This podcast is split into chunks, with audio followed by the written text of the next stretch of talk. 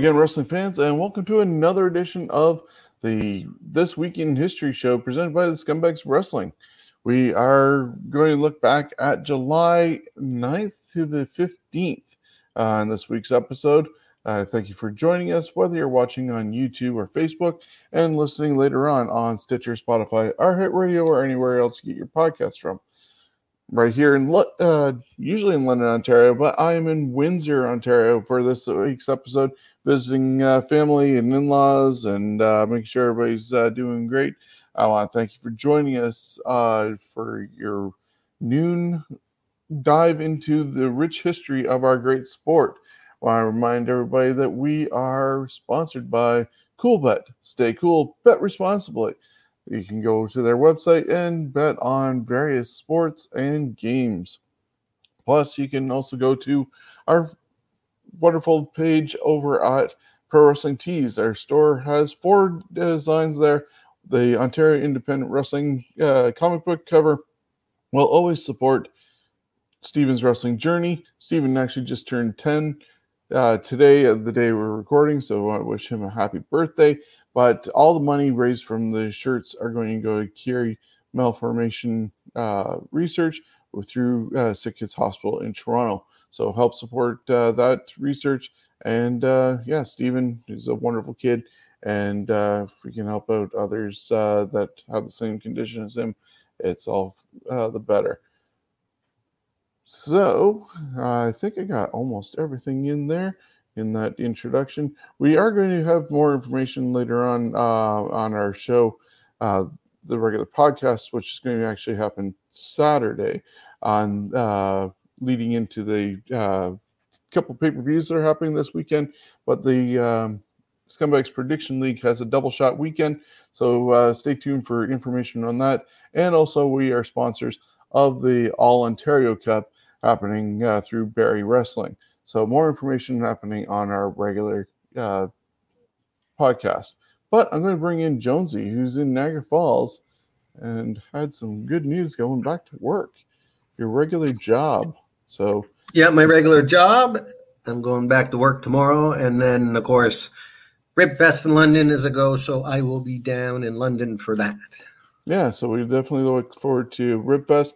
Um, yeah, we're going to uh, see about uh, plugging that as it uh, gets closer to the end of the month and encourage all our uh, fans uh, to come down to London and experience one of the first and maybe only festivals that are happening this summer uh, as COVID restrictions start lifting. So it's great news for people in southwestern Ontario if they want to make the trip. And of course, definitely in the hub of it, London uh, for Ribfest. So a yearly tradition that unfortunately was missed last year due to COVID restrictions, but we're seeing a little bit of a light at the end of the tunnel. We're still in the tunnel, but it's getting brighter. It is getting brighter, but of course, there always can be another scary monster just lurking behind us. Yep, you never know what's going to happen. But let's take advantage of it and be safe and responsible and enjoy ourselves while we still can. That's right. So, as I said, we are looking at the week of July 15th through, I mean, July 9th through the 15th. So, whenever you're ready, I got the visual presentation. All right, here we go. July 9th, 58 years ago in Minnesota, the Crusher defeated Verne Gagne to win the AWA World Heavyweight Championship. And a bloody one at that, apparently, by the that pitcher 36 years ago in Shelby, North Carolina, the Rock and Roll Express, Ricky Morton and Robert Gibson defeated Ivan Koloff and Crusher Khrushchev, Khrushchev to win the NWA World Tag Team Championship. Yeah, wrestling fans may or may not realize that Crusher Khrushchev was another American that was made into a Russian. And in this case, the American that was made into the Russian was Barry Darsow, also known as Smash Demolition and uh, later on Repo Man and Blacktop Bully. So Repo, Repo. That's another American turned uh, Russian, and also Boris Zhukov was an American turned Russian. Yes, indeed, he was. 35 years ago in Sydney, Australia, the fabulous Moolah would win the WWF Women's title back from Velvet McIntyre since losing it to her a whole six days prior. Yeah, that's uh, one of those uh, championship reigns that were never ending since uh, basically Moolah controlled the women's scene throughout uh, all of wrestling. And, you know, she might give a rub to one of her girls here and there for six whole days. But if you look in the history books, she was actually holding the championship for 30 some odd years, 37, I think. Mm. And if you unfortunately see, uh, I think there's a uh, dark side of the ring involving her and uh, the not so nice side of Fabulous Moolah, which uh, when that came out, Snickers did not like uh, that the uh, women's battle royal at WrestleMania was going to be named after Moolah, and they uh, put their foot down. And money clearly talked from Snickers when WWE uh, dropped the Fabulous Moolah name on the uh, women's battle royal. And pretty much, she was the women's division in the WWF for years. Yep. There was nobody else. 21 years ago, uh, WCW presented Bash at the Beach from Daytona Beach, Florida. The pay per view number uh, dropped big time. Uh, back in 98, the number was 58,000. Two years later, in uh, 2000, only 100,000 ordered um, it on pay per view. And I think I'm missing a number there. It's, probably supposed to be 258,000, but I'm going to check that later adding a question mark to my notes. Where is that question mark? Yeah, there? they had a huge drop, and uh, you'll get into what the picture up above is uh, mm-hmm. Uh, some of the matches on that card, we had Chronic, Brian Adams and Brian Clark defeating the Perfect Event, Shawn Stasiak and Chuck Palumbo uh, to win the WCW World Tag Team Championship. Vampiro defeated the Kiss Demon in a graveyard match. And Hulk Hogan defeated Jeff Jarrett to win the WCW World Heavyweight Championship. So the Hogan match starts with Jeff Jarrett laying down for Hogan. Vince Russo, who was sitting at the commentating table, threw the WCW title at the feet of Hogan, with Russo telling him to take it. Hogan then gets on the mic and says, This is the reason this company is in the damn shape it's in because of bullshit like this. Uh, many people were confused by this time. Prior to all this, behind the curtain all day, had Hogan and Russo bumping heads uh, to how the match was supposed to end. And in the end, Hogan went to Bischoff and they hatched a different plan that Russo reluctantly goes with their plan of Hogan winning and then disappearing so that WCW would do a tournament for the belt since Hogan left.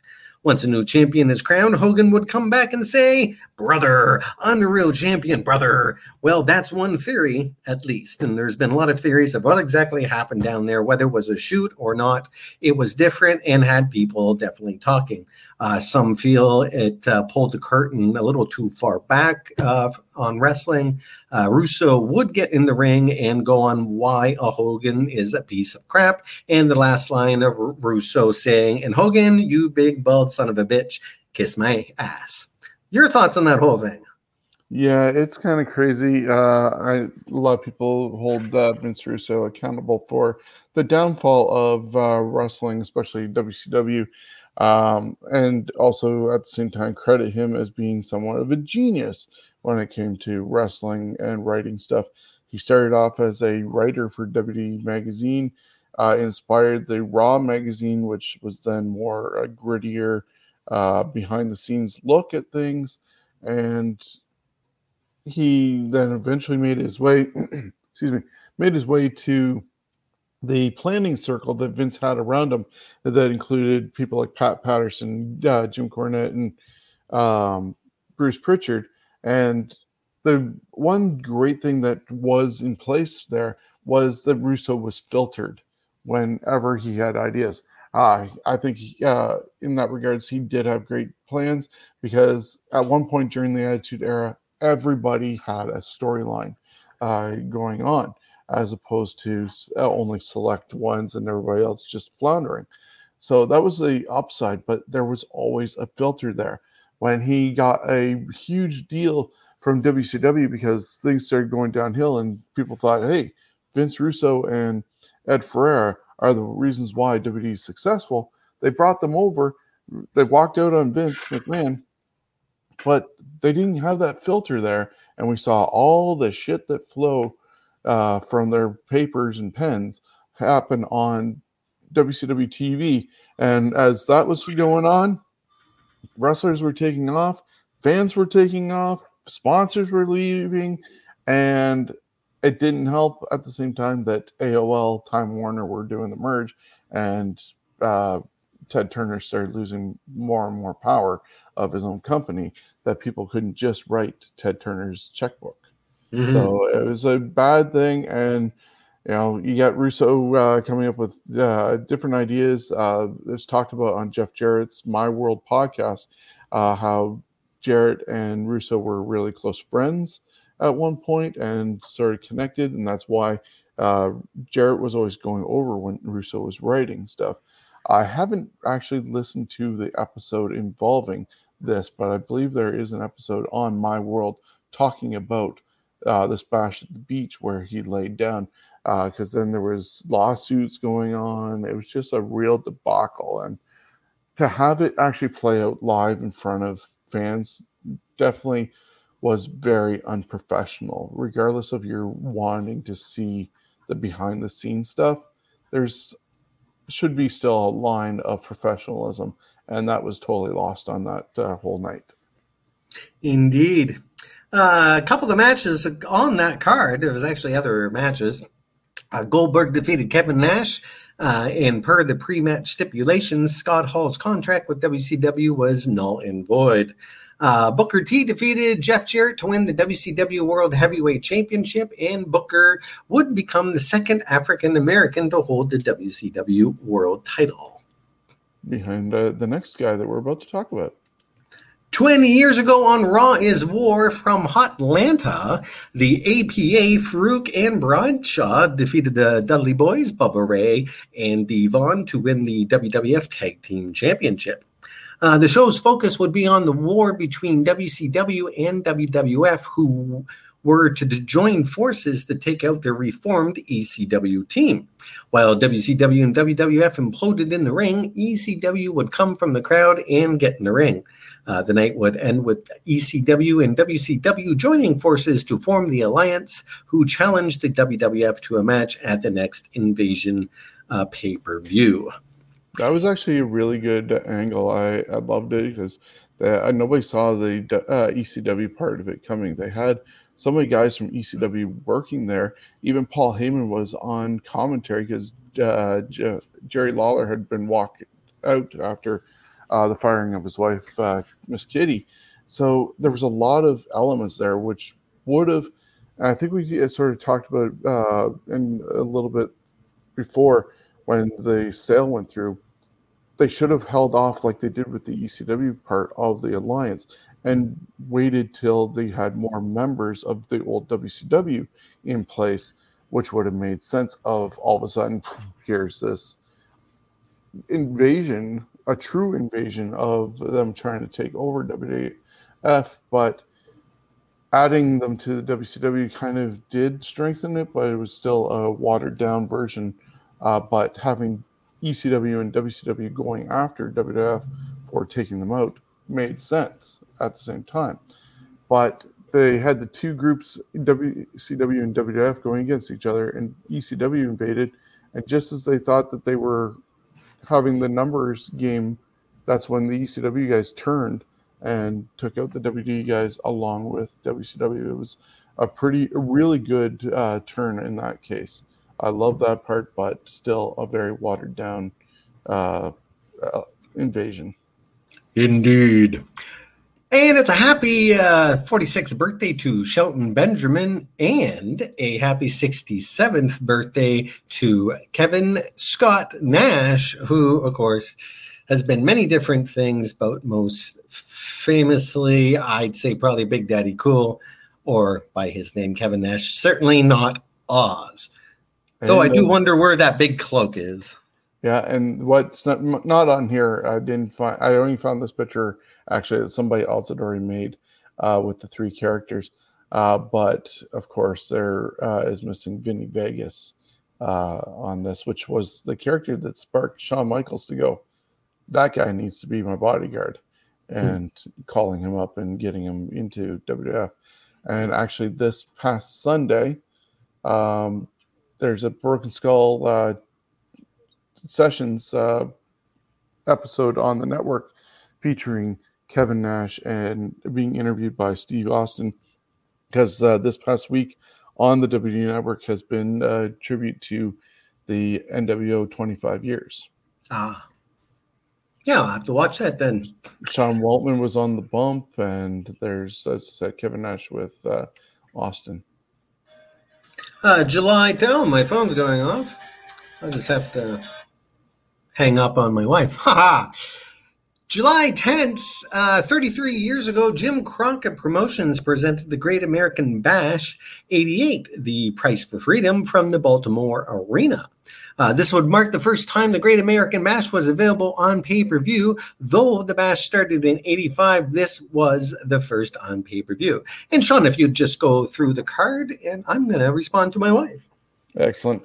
Uh, yeah, so the Midnight Express, Bobby Eaton and Stan Lane defeated the Fantastics, uh, Bobby Fulton and Tommy Rogers, to win the NWA United States Tag Team Championship. This was at a time when uh, they had the World Tag Team titles and the United States Tag Team titles. So it was almost like how WWE uh, would and WCW would have the World title and then the US or Intercontinental Championship, where you'd get that and maybe eventually elevate to the World title status. So there was obviously also enough tag teams to uh, to fill that uh, division.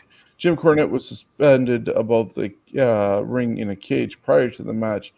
Uh, I thought I did have a picture of that, but not available here. Um, the Road Warriors, Hawk and Animal, Steve Williams, Jimmy Garvin, and Ron Garvin defeated Kevin Sullivan, Mike Rotunda, Al Perez, the uh, Russian assassin, and Ivan Koloff in a Tower of Doom uh, match. And the main event saw Ric Flair defeat Lex Luger via referee stoppage to retain the NWA World Heavyweight Championship due to the uh, Maryland State Athletic Commission calling for the match to end due to excessive blood from Luger. And the bout was stopped uh, by the State Athletic Commission, where the bout, uh, awarding the bout to Flair Luckily for Flair, as uh, Luger had uh, Flair in the torture rack at the time of the stoppage. And yeah, that's the interesting part of, especially back then, uh, because kayfabe did uh, was still highly existing, and they had to go by athletic commissions, even though we all know that things are predetermined. And uh, in this regards, that's where you get the sports entertainment side of things. Yes and that's I think one of the uh, things that has fueled Vince McMahon in doing the sports entertainment quote unquote uh, style of business, because then you ha- don't have those state athletic commissions coming in like it's a real boxing uh, event or a UFC event, and just basically getting a fee for you to be there. Like these companies before kayfabe uh, got busted, uh, kicked down, were paying these athletic commissions thousands of dollars just so they could put on this, what we basically are considering seeing an exhibition and a sports uh, themed play in uh, this regards, but they were legitimately paying these guys money for things that they'd had no real say over. But kayfabe uh, held out, and yep. But yep. All right, thank you for that. 20 years ago at a SmackDown taping in Birmingham, Alabama, Jeff Hardy defeated Mike Awesome to win the WWF Hardcore Championship and Kurt Angle would give his rendition of Jimmy Crack Corn. Yeah, with this lovely picture right there. They uh, recently reenacted that on the Broken Skulls session, and that's the actual hat that Steve gave him all those years ago. And um, I did actually listen to the uh, uh, Kurt Angle podcast with. Uh, it wasn't Conrad that week because he was uh, away for his birthday. But uh, he wore that during the um, podcast recording as well because it's also a visual one. And apparently, Steve Austin had picked up that hat and uh, a couple other the real hats that him and Vince wore at an airport and just brought it to TV. And they decided, oh, let's go do this. But it took hours for them to record the actual behind the scenes segments because they were laughing their head off so many times. And Vince got uh, so pissed off at them that he uh, said, if you guys laugh anymore, I'm finding you $2,000 for every uh, time you laugh. And thankfully, they were able to stop and get through it. But yeah, just comedy uh, improv gold in a way uh, for that era and it was a way of keeping them both on TV, even though they were both uh, quite uh, beaten down at the time.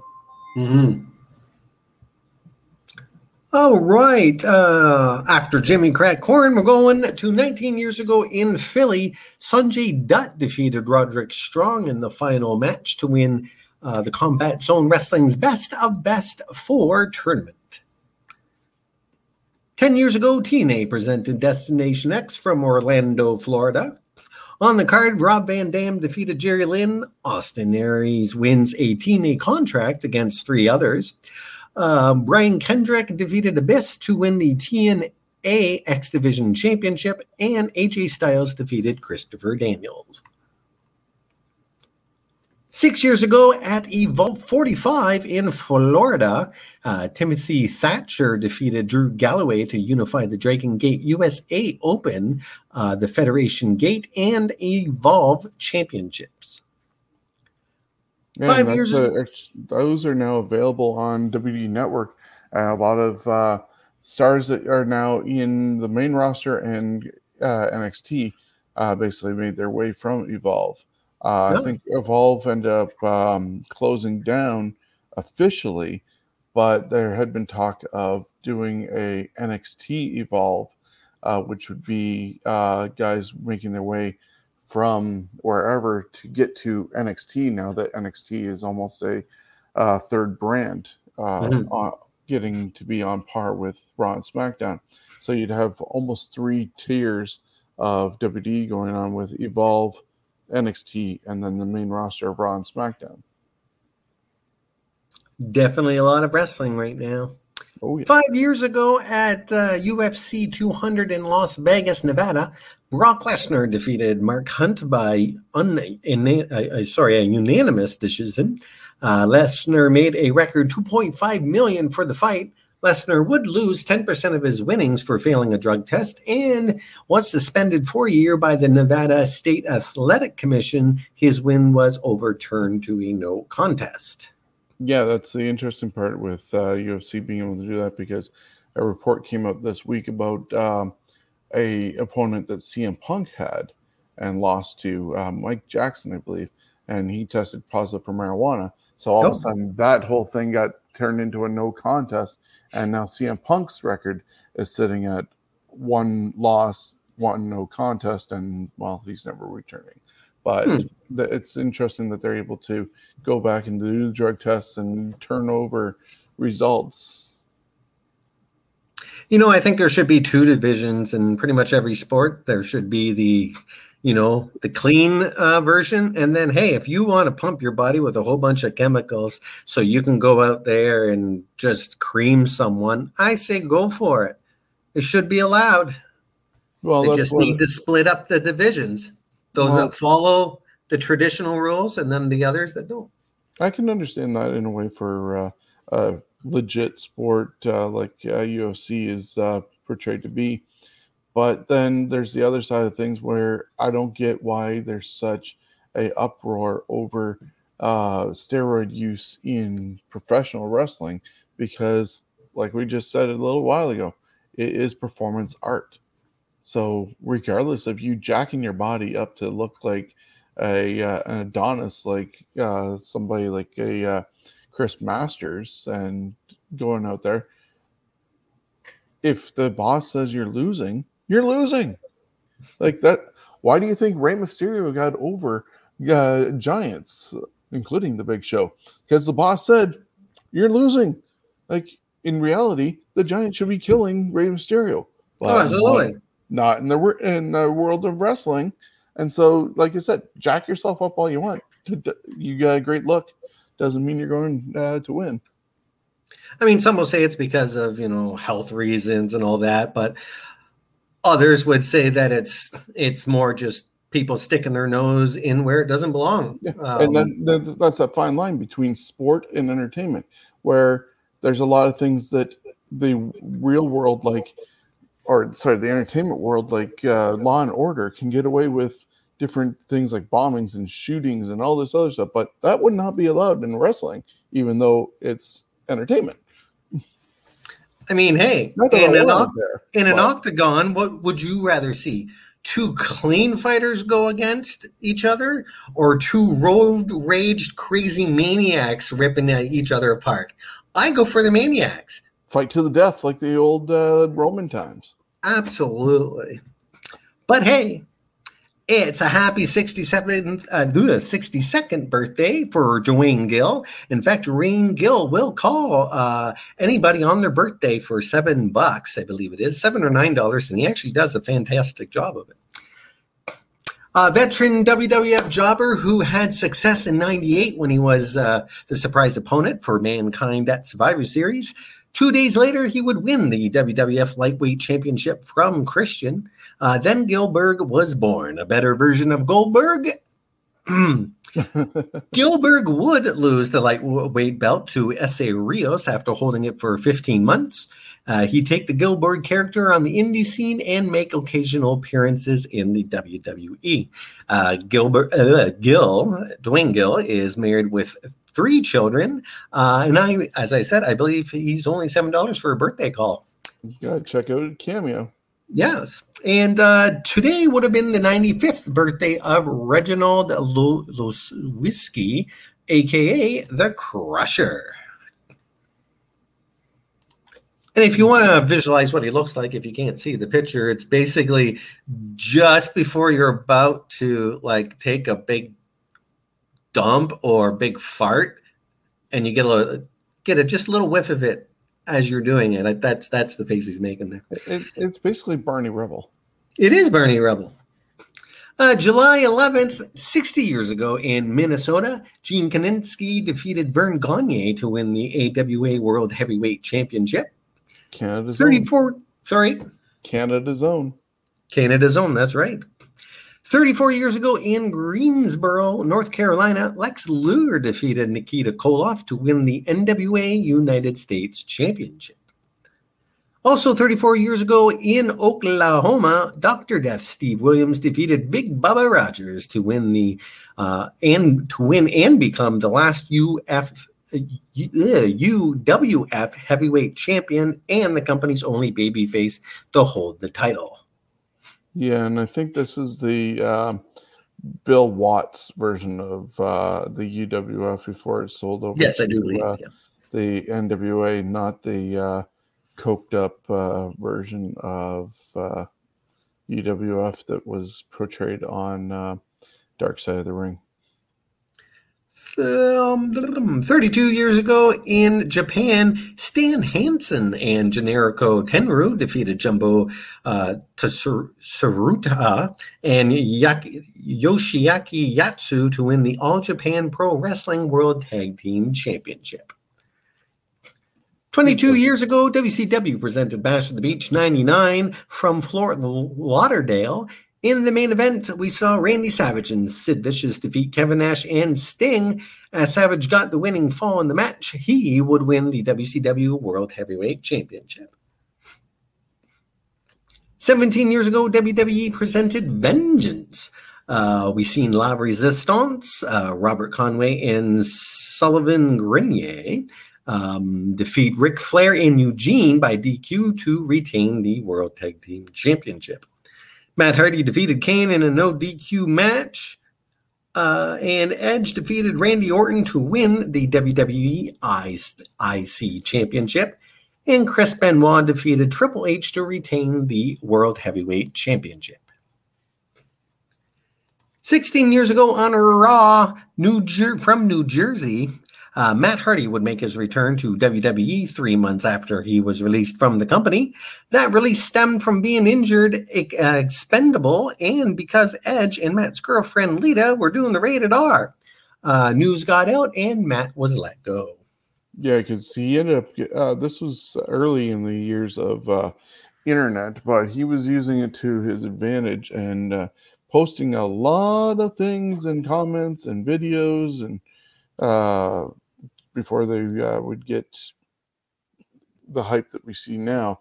And it got, drew a lot of attention negatively on the company, but they were able to actually uh, take that swell that fans were having uh, following Matt and uh, took advantage of it and brought him back. And I think we talked last week about how uh, Amy was not uh, in the best mindset uh, when uh, that happened because she was getting abused by the fans, calling her uh, various derogatory names, and it made it hard for her to get up. But it was based on this story that leaked and shouldn't have, in a way, between uh, Matt and uh, Edge. And it basically stemmed from the fact that Matt was injured and Lita was still uh, working.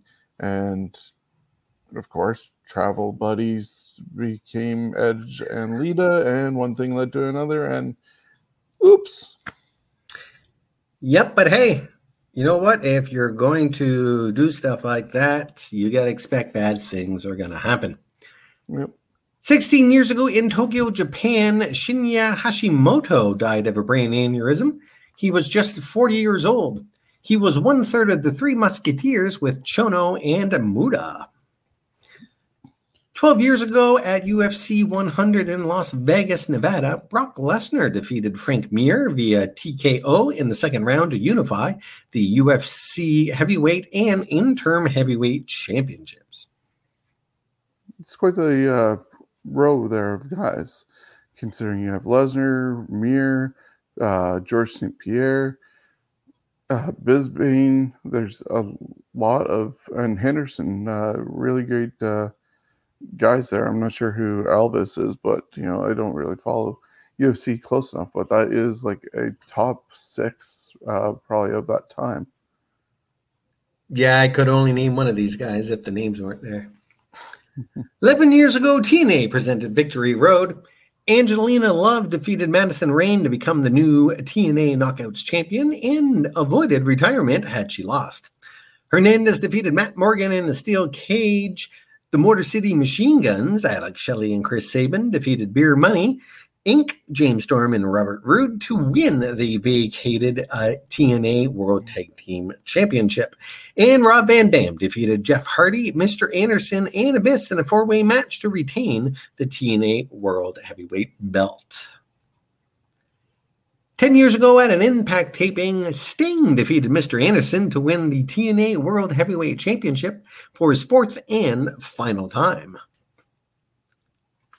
Eight years ago, WWE opens their performance center in Winter Park, Florida. The center includes seven training rings, a strength and conditioning program, edit and production facilities, a beautiful ceiling fan, and a voiceover room that performers and announcers can practice. Some of the, the training rings are different. One is designed for high flying moves, and one in is the show ring with all the bells and whistles, including uh, ring, apron, and lighting. So that's pretty neat. You can go from one ring to another. They're a little different. Um, uh, didn't really, I didn't know that, that they actually had different rings in there. It doesn't surprise me about the uh, having one that has all the bells and whistles, but I can see one that's uh, so you can do certain bumps and without killing yourself while you're practicing.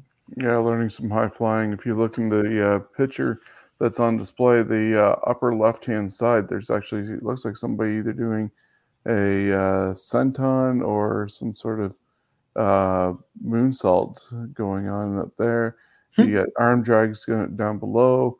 Um, up uh, there, also in the middle uh, at the top, is the uh, where the two WWE logos are. That's actually an entrance ramp where people were learning how to get uh, their do their entrances and stuff like that. So there's so many things involved with there. but at the moment, um, I'm not sure what's all gone on with it. If um, those rings are all there at the moment for sure, because um, this got turned into the CWC, the Capitol Wrestling uh, Center, and that's where we're seeing um, NXT be uh, recorded each and every week right now uh, with uh, fans. So it's a whole lot uh, different setup going on there. Um, you mentioned the big fan uh, because just after the pandemic started, uh, they did WrestleMania from there, and all you saw was this big fan hanging above the ring and stuff like that. But this is actually also the room that they did WrestleMania 36 in. Yep. Yeah, it's a an impressive uh, uh, building, and I wouldn't be surprised if you actually see them um, build uh, another facility that is bigger, or just buy their own damn arena somewhere. Yep, anything's possible. And it's also a happy uh, 41st birthday to Theodore James Wilson, aka Tyson Kidd. Yeah, I need to uh, definitely uh, uh, send him a message because uh, the one awesome part about uh, Tyson uh, Kidd or TJ Wilson is the fact that he is very interactive with his fans for the last, I would say, at least, I may say probably 10 years now. whenever it's my birthday, he's sending me a message on my Facebook Messenger wishing me a happy birthday. And uh, depending on what the day is like, we sometimes spend a good half hour just chatting away and uh, how things are going and uh, giving props for what he's been doing lately. Uh, right now, he's uh, doing a lot of uh, the stuff with the women's division. It helps that his wife, Natty, is part of that. And but a lot of people are giving him a lot of credit for some of the best matches that are coming out of the women lately. Uh, it's unfortunate that his career kind of got cut short uh, after taking a uh, muscle buster from Samoa Joe and getting uh, injured and needing uh, neck surgery. But it almost seems at times uh, when you see him that he could probably return at any time. It just hasn't happened because his value is being seen behind the scenes as an agent. Mm-hmm but a really great guy. If you ever connect with him on uh, Facebook, be sure to. Uh, he's probably going to send a, a uh, birthday message because he's really interactive, as I said, with his fans. And that's great to hear.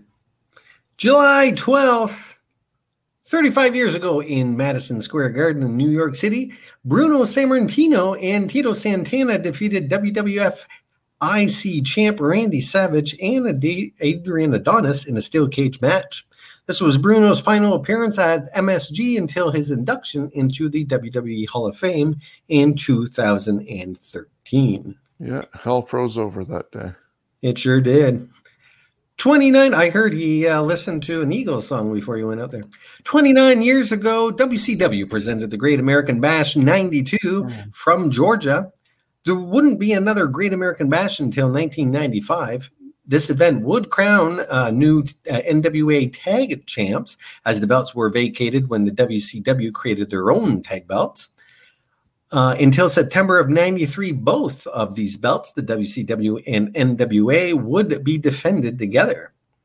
Uh, WCW World Tag Champions Terry Gordy and Steve Williams defeated Dustin Rhodes and Barry Windham to win the NWA World Tag Team Championship.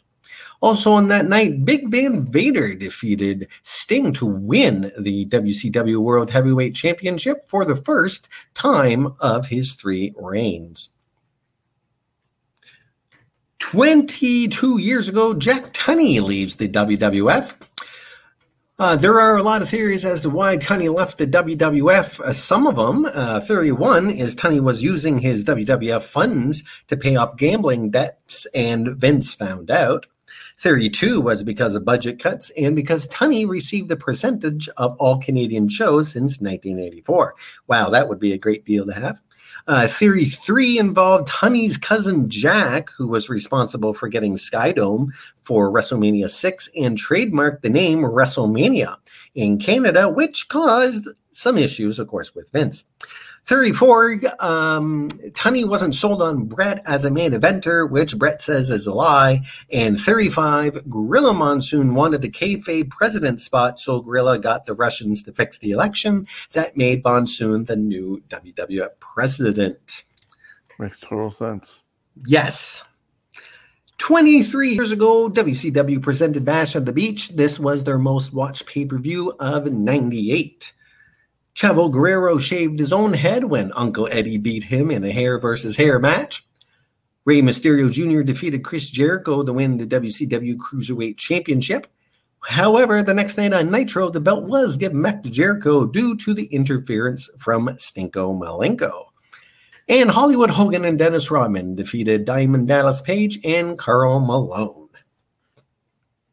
Yeah, decent uh, pay per view, really and it's not surprising that it was one of their uh, highest uh, grossers uh, at that time. But um, you could see some of the cracks in the wall. But when the main event is filled with two basketball stars, that's just kind of crazy. And uh, the fact that Dennis Rodman cared so much about his outside adventures with uh, WD, oh, sorry, WCW, uh, and costing somewhat uh, the basketball uh, games of the Bulls in their pursuit of the championships. It was actually documented a bit in uh, the uh, documentary that was done. Um, oh, I had the title of it a moment ago, but it was uh, involving the uh, six championships of the Bulls. And they did look at where Robin was during some of that. And the NWO was brought up. But hey, he did it. Yep. And uh, you know, I honestly I thought he was great for WCW. Uh, mind you, I had no interest in seeing uh, the match itself, but uh, you know, it, it was an interesting storyline, and that's just the way WCW flowed. It was also more believable if Karl Malone was doing something to uh, Hogan rather than at uh, Road Wild uh, seeing Jay Leno putting an armbar on Hogan. Yeah, that was that was bad. But hey, Jay Leno is so famous, he can't do no wrong. Uh, let's see, where are we now? 21 years ago on Nitro from Jackson, Florida, Hollywood Hogan uh, would defeat Macho Man Randy Savage to win the WCW World Heavyweight Championship. This would be the second time that Hogan would win the belt from Savage on Nitro one night after Savage won it on pay per view. Uh, the other time was at Spring Stampede 98. I love it when Hogan has so much stroke and power over booking and would always yep. over the Macho Man. For much.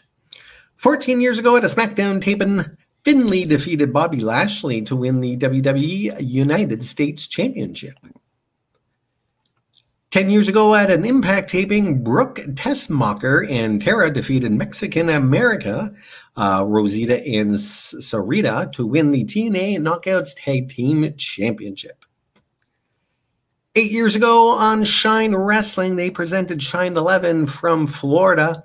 To celebrate their one year anniversary, the promotion featured a one night tournament to crown the first ever Shine champion. In the finals, Rain defeated Mia Yim to win the Shine Championship. Other uh, participants included Lufisto, Su Yung, Amazing Kong, Saraya Knight, Evelise, and others. Yeah, Saraya Knight is actually the mother of uh, Paige. Yes. Uh, I was being part of that. And Mia Yim, I got to see her at a uh, uh, Smash Wrestling uh, tournament that uh, had her going against Matt Riddle. You know, oh, right. A really hard hitting match between the two. Uh, it's unfortunate that Mia has not been back on WTV after the disastrous appearance uh, with uh, Retribution. And uh, she was going by the name Reckoning with a mask on, but she's supposed to appear on SmackDown and hasn't yet. But then, of course, they're having issues with her fiance, Keith Lee, uh, being back on TV. So she might be a part of that whole thing, too. So. Mm. And a couple birthdays. We got a happy 37th birthday to Rami Sebei, uh, aka Sami Zayn. I'm not even sure if I'm saying his last name right there. Sabai, Sabi, Yeah, I'm not Something sure. like that. and it's a happy 47th birthday to Gregory Shane Helms, There we go. Also known, of course, as the Hurricane. Stand back. There's a hurricane coming through. Great Yep. character. and he uh, works behind the scenes. Uh, it's the weird thing about uh, things right now. Like he uh, was able to pull off this hurricane character and uh, took it even to the indie scene and stuff like that. And it even spawned off having Mighty Molly, uh, Super Stacy, uh, Rosie uh, being the um, superhero in training. Yes, that's uh, just spelled shit. Uh, Yes. but that all happened and people accepted it. And now today on uh, WTV, we have Nikki Cross becoming Nikki Ash and being a superhero herself, uh, almost a superhero, should I say? That's what Ash stands for. And people are crapping on it.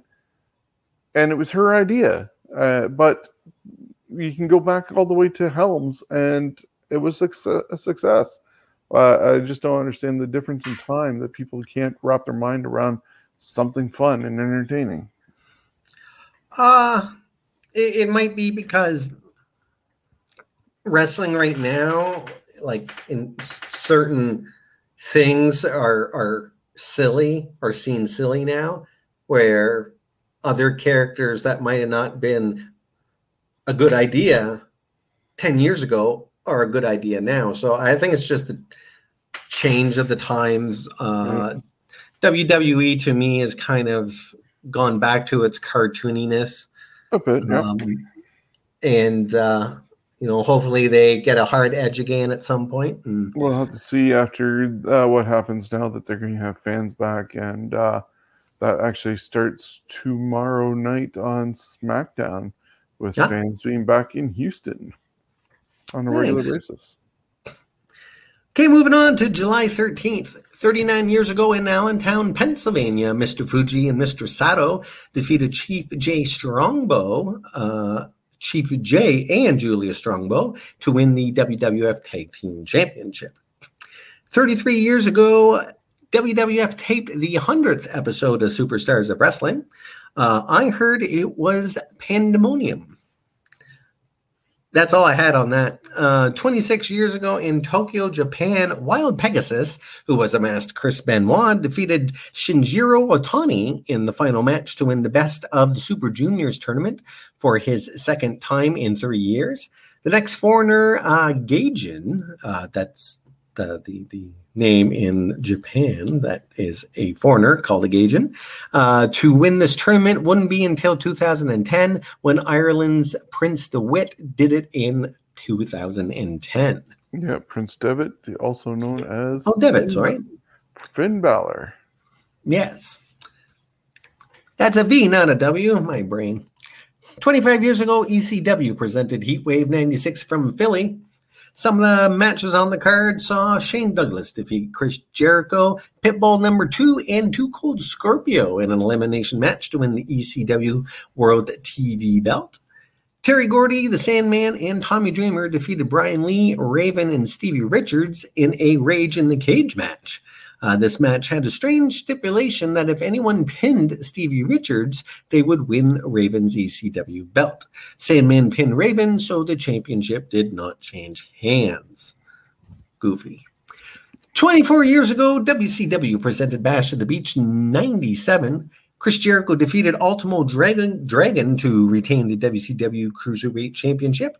Chris Benoit defeated Kevin Sullivan as a result of loss. Sullivan was forced to leave WCW. This would be Sullivan's final WCW match. Uh, Scott Hall and Macho Man Randy Savage defeated Diamond Dallas Page and Curt Hennig, and Lex Luger and the Giant defeated Dennis Rodman and Hollywood Hogan. Aloha Oh, from, right. the, from the commentating desk. Yeah, we're and I, I I think I think that might have been the event that Dusty said Rebbe Shock. It's, it's one of the Bash of the Mhm. Beaches. Okay, moving on. It's 19 years ago. Or am I on that? Yes, I am. Yep. Uh, 19 years ago on Raw's War from East Rutherford, New Jersey, Kane and Mankind defeated the New Age Outlaws to win the WWF Tag Team Championship. Later in the show, the Outlaws would use their rematch clause. In the rematch that night, both teams would fight to a no contest. What a good use of a rematch clause. Yeah.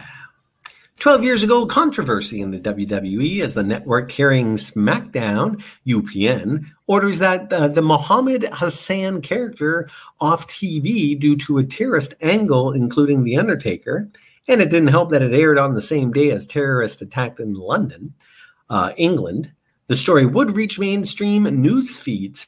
The WWE would have the, his attorney, uh, which was Tommaso Ciampa, uh, state that Hassan would not be appearing until the Great American Bash due to the backlash.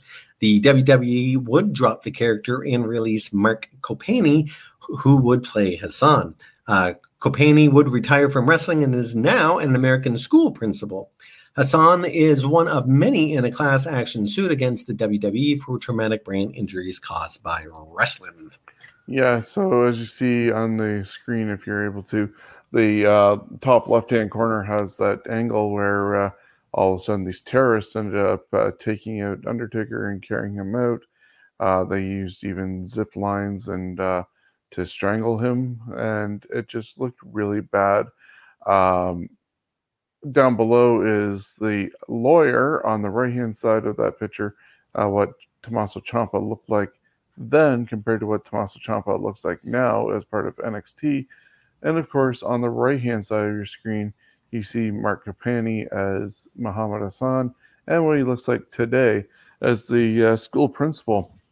It's Mm. kind of sad that this gentleman who is actually Italian was made into this um, character that went definitely way overboard uh, on what I think could have gotten over as a uh, character, could have uh, even been a baby face, where the fact uh, of the matter was they were playing off obviously 9 11 and everything, the terrorist thing, but he originally came in as somebody who was uh, misunderstood uh, because of his culture and didn't want to be uh, labeled the same as all other uh, Muslims and uh, Arabs as being a terrorist.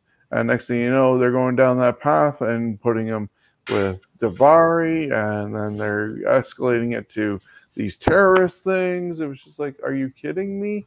Uh, could have had a sympathetic guy and not be understood and turn his back on the fans as though they uh, turned on him and could have had him a heel. They went after Undertaker, which the guy probably should not have been in a position going as Undertaker that soon.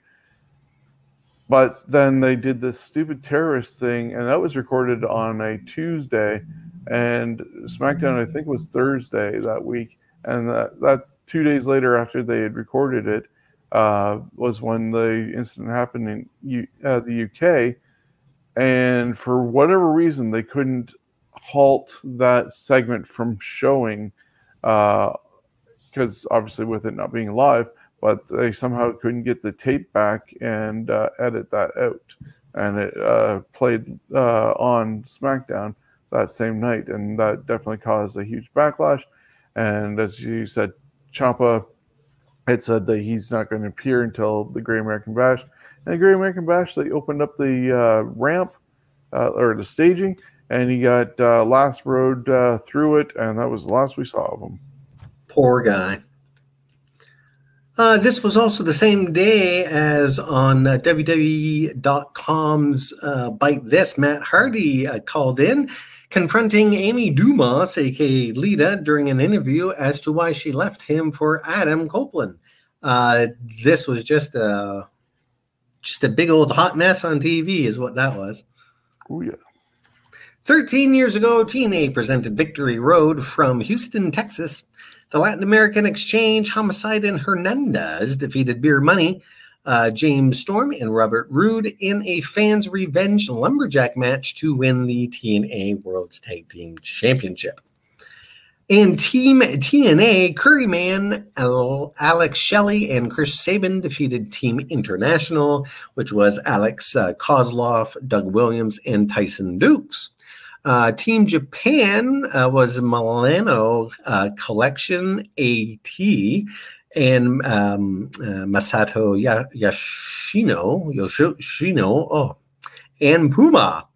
And of course, Team Mexico was Ultimo Guerrero, Ultimo Guerrero uh, Ray Canero, and Avenero. God, these names. And Team Mexico would end in an X, uh, an Ultimate X match with Team Mexico picking up the World X Cup. In the main event was Samoa Joe fought Booker T to a no contest for the TNA World Heavyweight Championship. Nine years ago on Impact, AJ Styles defeated Rob Terry to win the TNA Global Championship. Also on the show, Madison Rayne is awarded the TNA Knockouts belt after threatening to sue the company following the controversial finish to the title match at Victory Road earlier in the week. Six years ago on Raw from Atlanta, Georgia, a lot of NXT women make their WWE main roster debuts. NXT Women's Champion Sasha Banks, former NXT Women's Champion Charlotte, and Becky Lynch uh, they would all confront the main roster ladies and get it on. Less than a year later, all three women would headline WrestleMania 23 for the reincarnated Women's Championship belt. It's a happy 49th birthday for Sean Michael Waltman, NWOers for Life, X Pac. And it's a happy 54th birthday to Hisako Sasaki, but wrestling fans may know her best as Akira Hokuto. Uh, Sasaki began a wrestling journey by quitting high school and pursued a pro wrestling career. She would win the Rookie of the Year honors for All Japan Women's Pro Wrestling at age 18 and become one of their most popular performers. She would hold the WWWA World Tag Belts three times, the All Pacific Championship twice, and the AJW Junior Championship. Her style of putting her body on the line would earn her the nickname the Dangerous Queen. Uh, story has it that she broke her neck after a second rope tombstone pile driver and finished the final two falls while holding her head up with her hands. Uh, she also took on another nickname, the Mummy, after wrapping her broke, uh, broken parts when she would injure herself. Uh, she is married to wrestler Kensuke Sasaki, and they have two children together. She is also a breast cancer survivor. She was also inducted into the AJW Hall of Fame in 98, and she's also responsible for organizing the Bull Nakano fan club. Very nice. Crazy yes. lady, though, to mm-hmm. break your neck and still keep on going. Tough, They're tough. July 14th, 35 years ago, Harley Race defeated Pedro Morales in the final match to win the King of the Ring tournament. Race also defeated George Animal Steele and Nikolai Volkov. 30 years ago, WCW presented the Great American Bash. Uh, this marked the first pay per view for WCW without Ric Flair, who had left slash fired. Uh, the crowd would chant, We want Flair, and some of the performers weren't at their best, as this was voted the worst major show of 91. Lex Luger defeated Barry Windham in a steel cage match to win the vacated uh, WCW World Heavyweight Championship. Gotta love Paul Heyman in neon colors. Oh, yeah. 26 years ago at UFC 6 Clash of the Titans, Ken Shamrock defeated Dan Severn uh, via submission to win the UFC Super Fight Championship. And Oleg Taktarov uh, defeated Tank Abbott in the finals uh, via submission to win the UFC 6 tournament. 24 years ago on Raw's War from San Antonio, Texas, Stone Cold Steve Austin and Dude Love defeated Owen Hart and the British Bulldog to win the vacated WWF Tag Team Championship belts that were stripped from Michaels and Austin. This was apparently a punishment to Michaels, who got in some heat for a backstage confrontation with Bret. And was this was this not the debut of Dude, Dude Love? This was the birth of Dude Love, and uh, I guess he was even wearing uh, Bob Holly's pure white uh, boots at the time. Uh, they had just made that shirt like maybe two days before uh, for him, and they did this photo shoot afterwards, and they have some uh, goofy photos uh, that they took. Uh, his wife ended up appearing in one of the photos as well.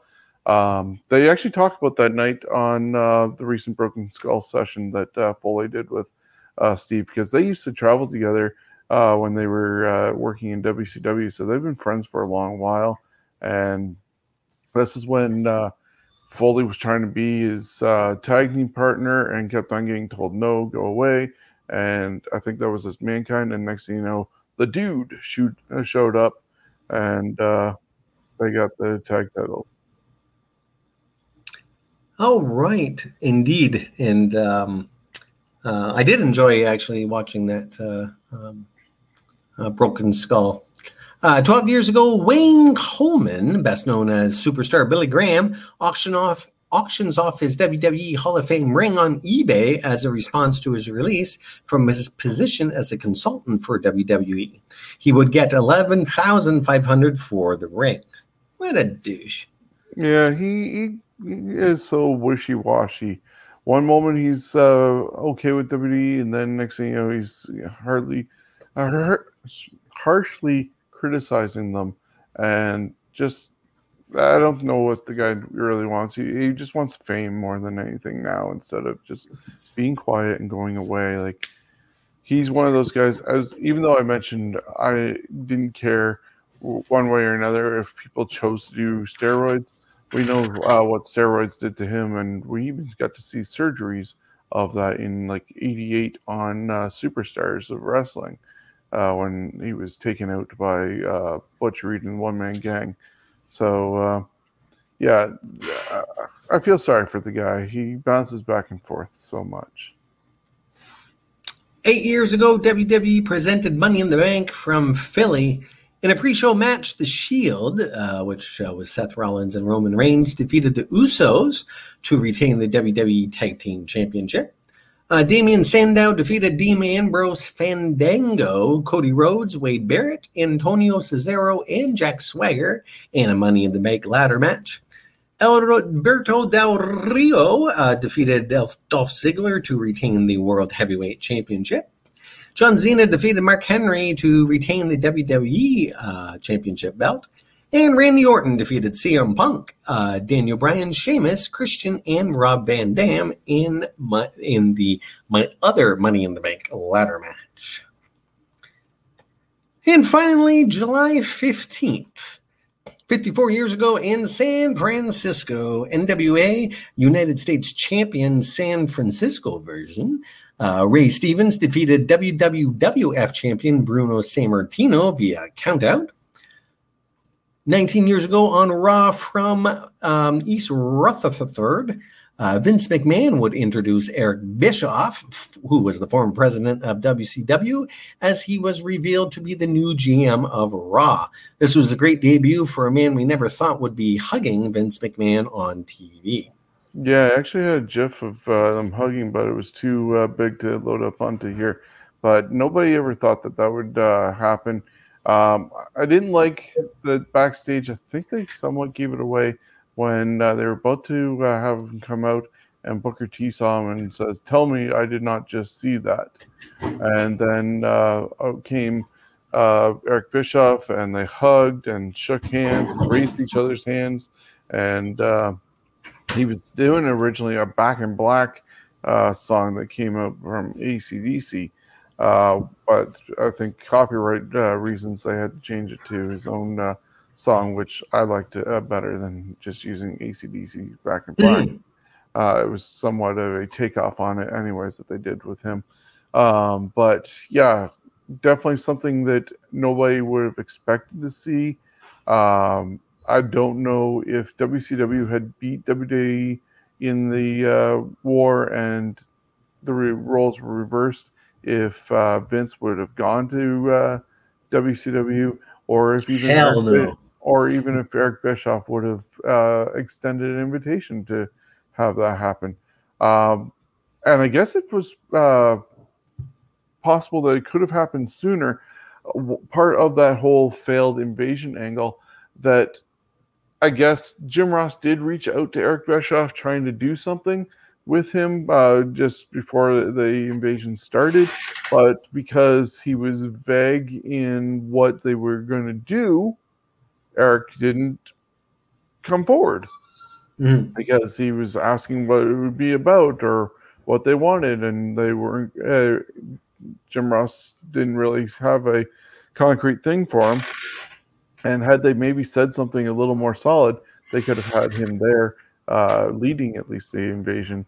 But we already saw that Shane McMahon was supposed to be the owner of WCW anyway. So mm-hmm. what would Eric have been doing? He could have said, "No, that that contract was signed when I was drunk or something."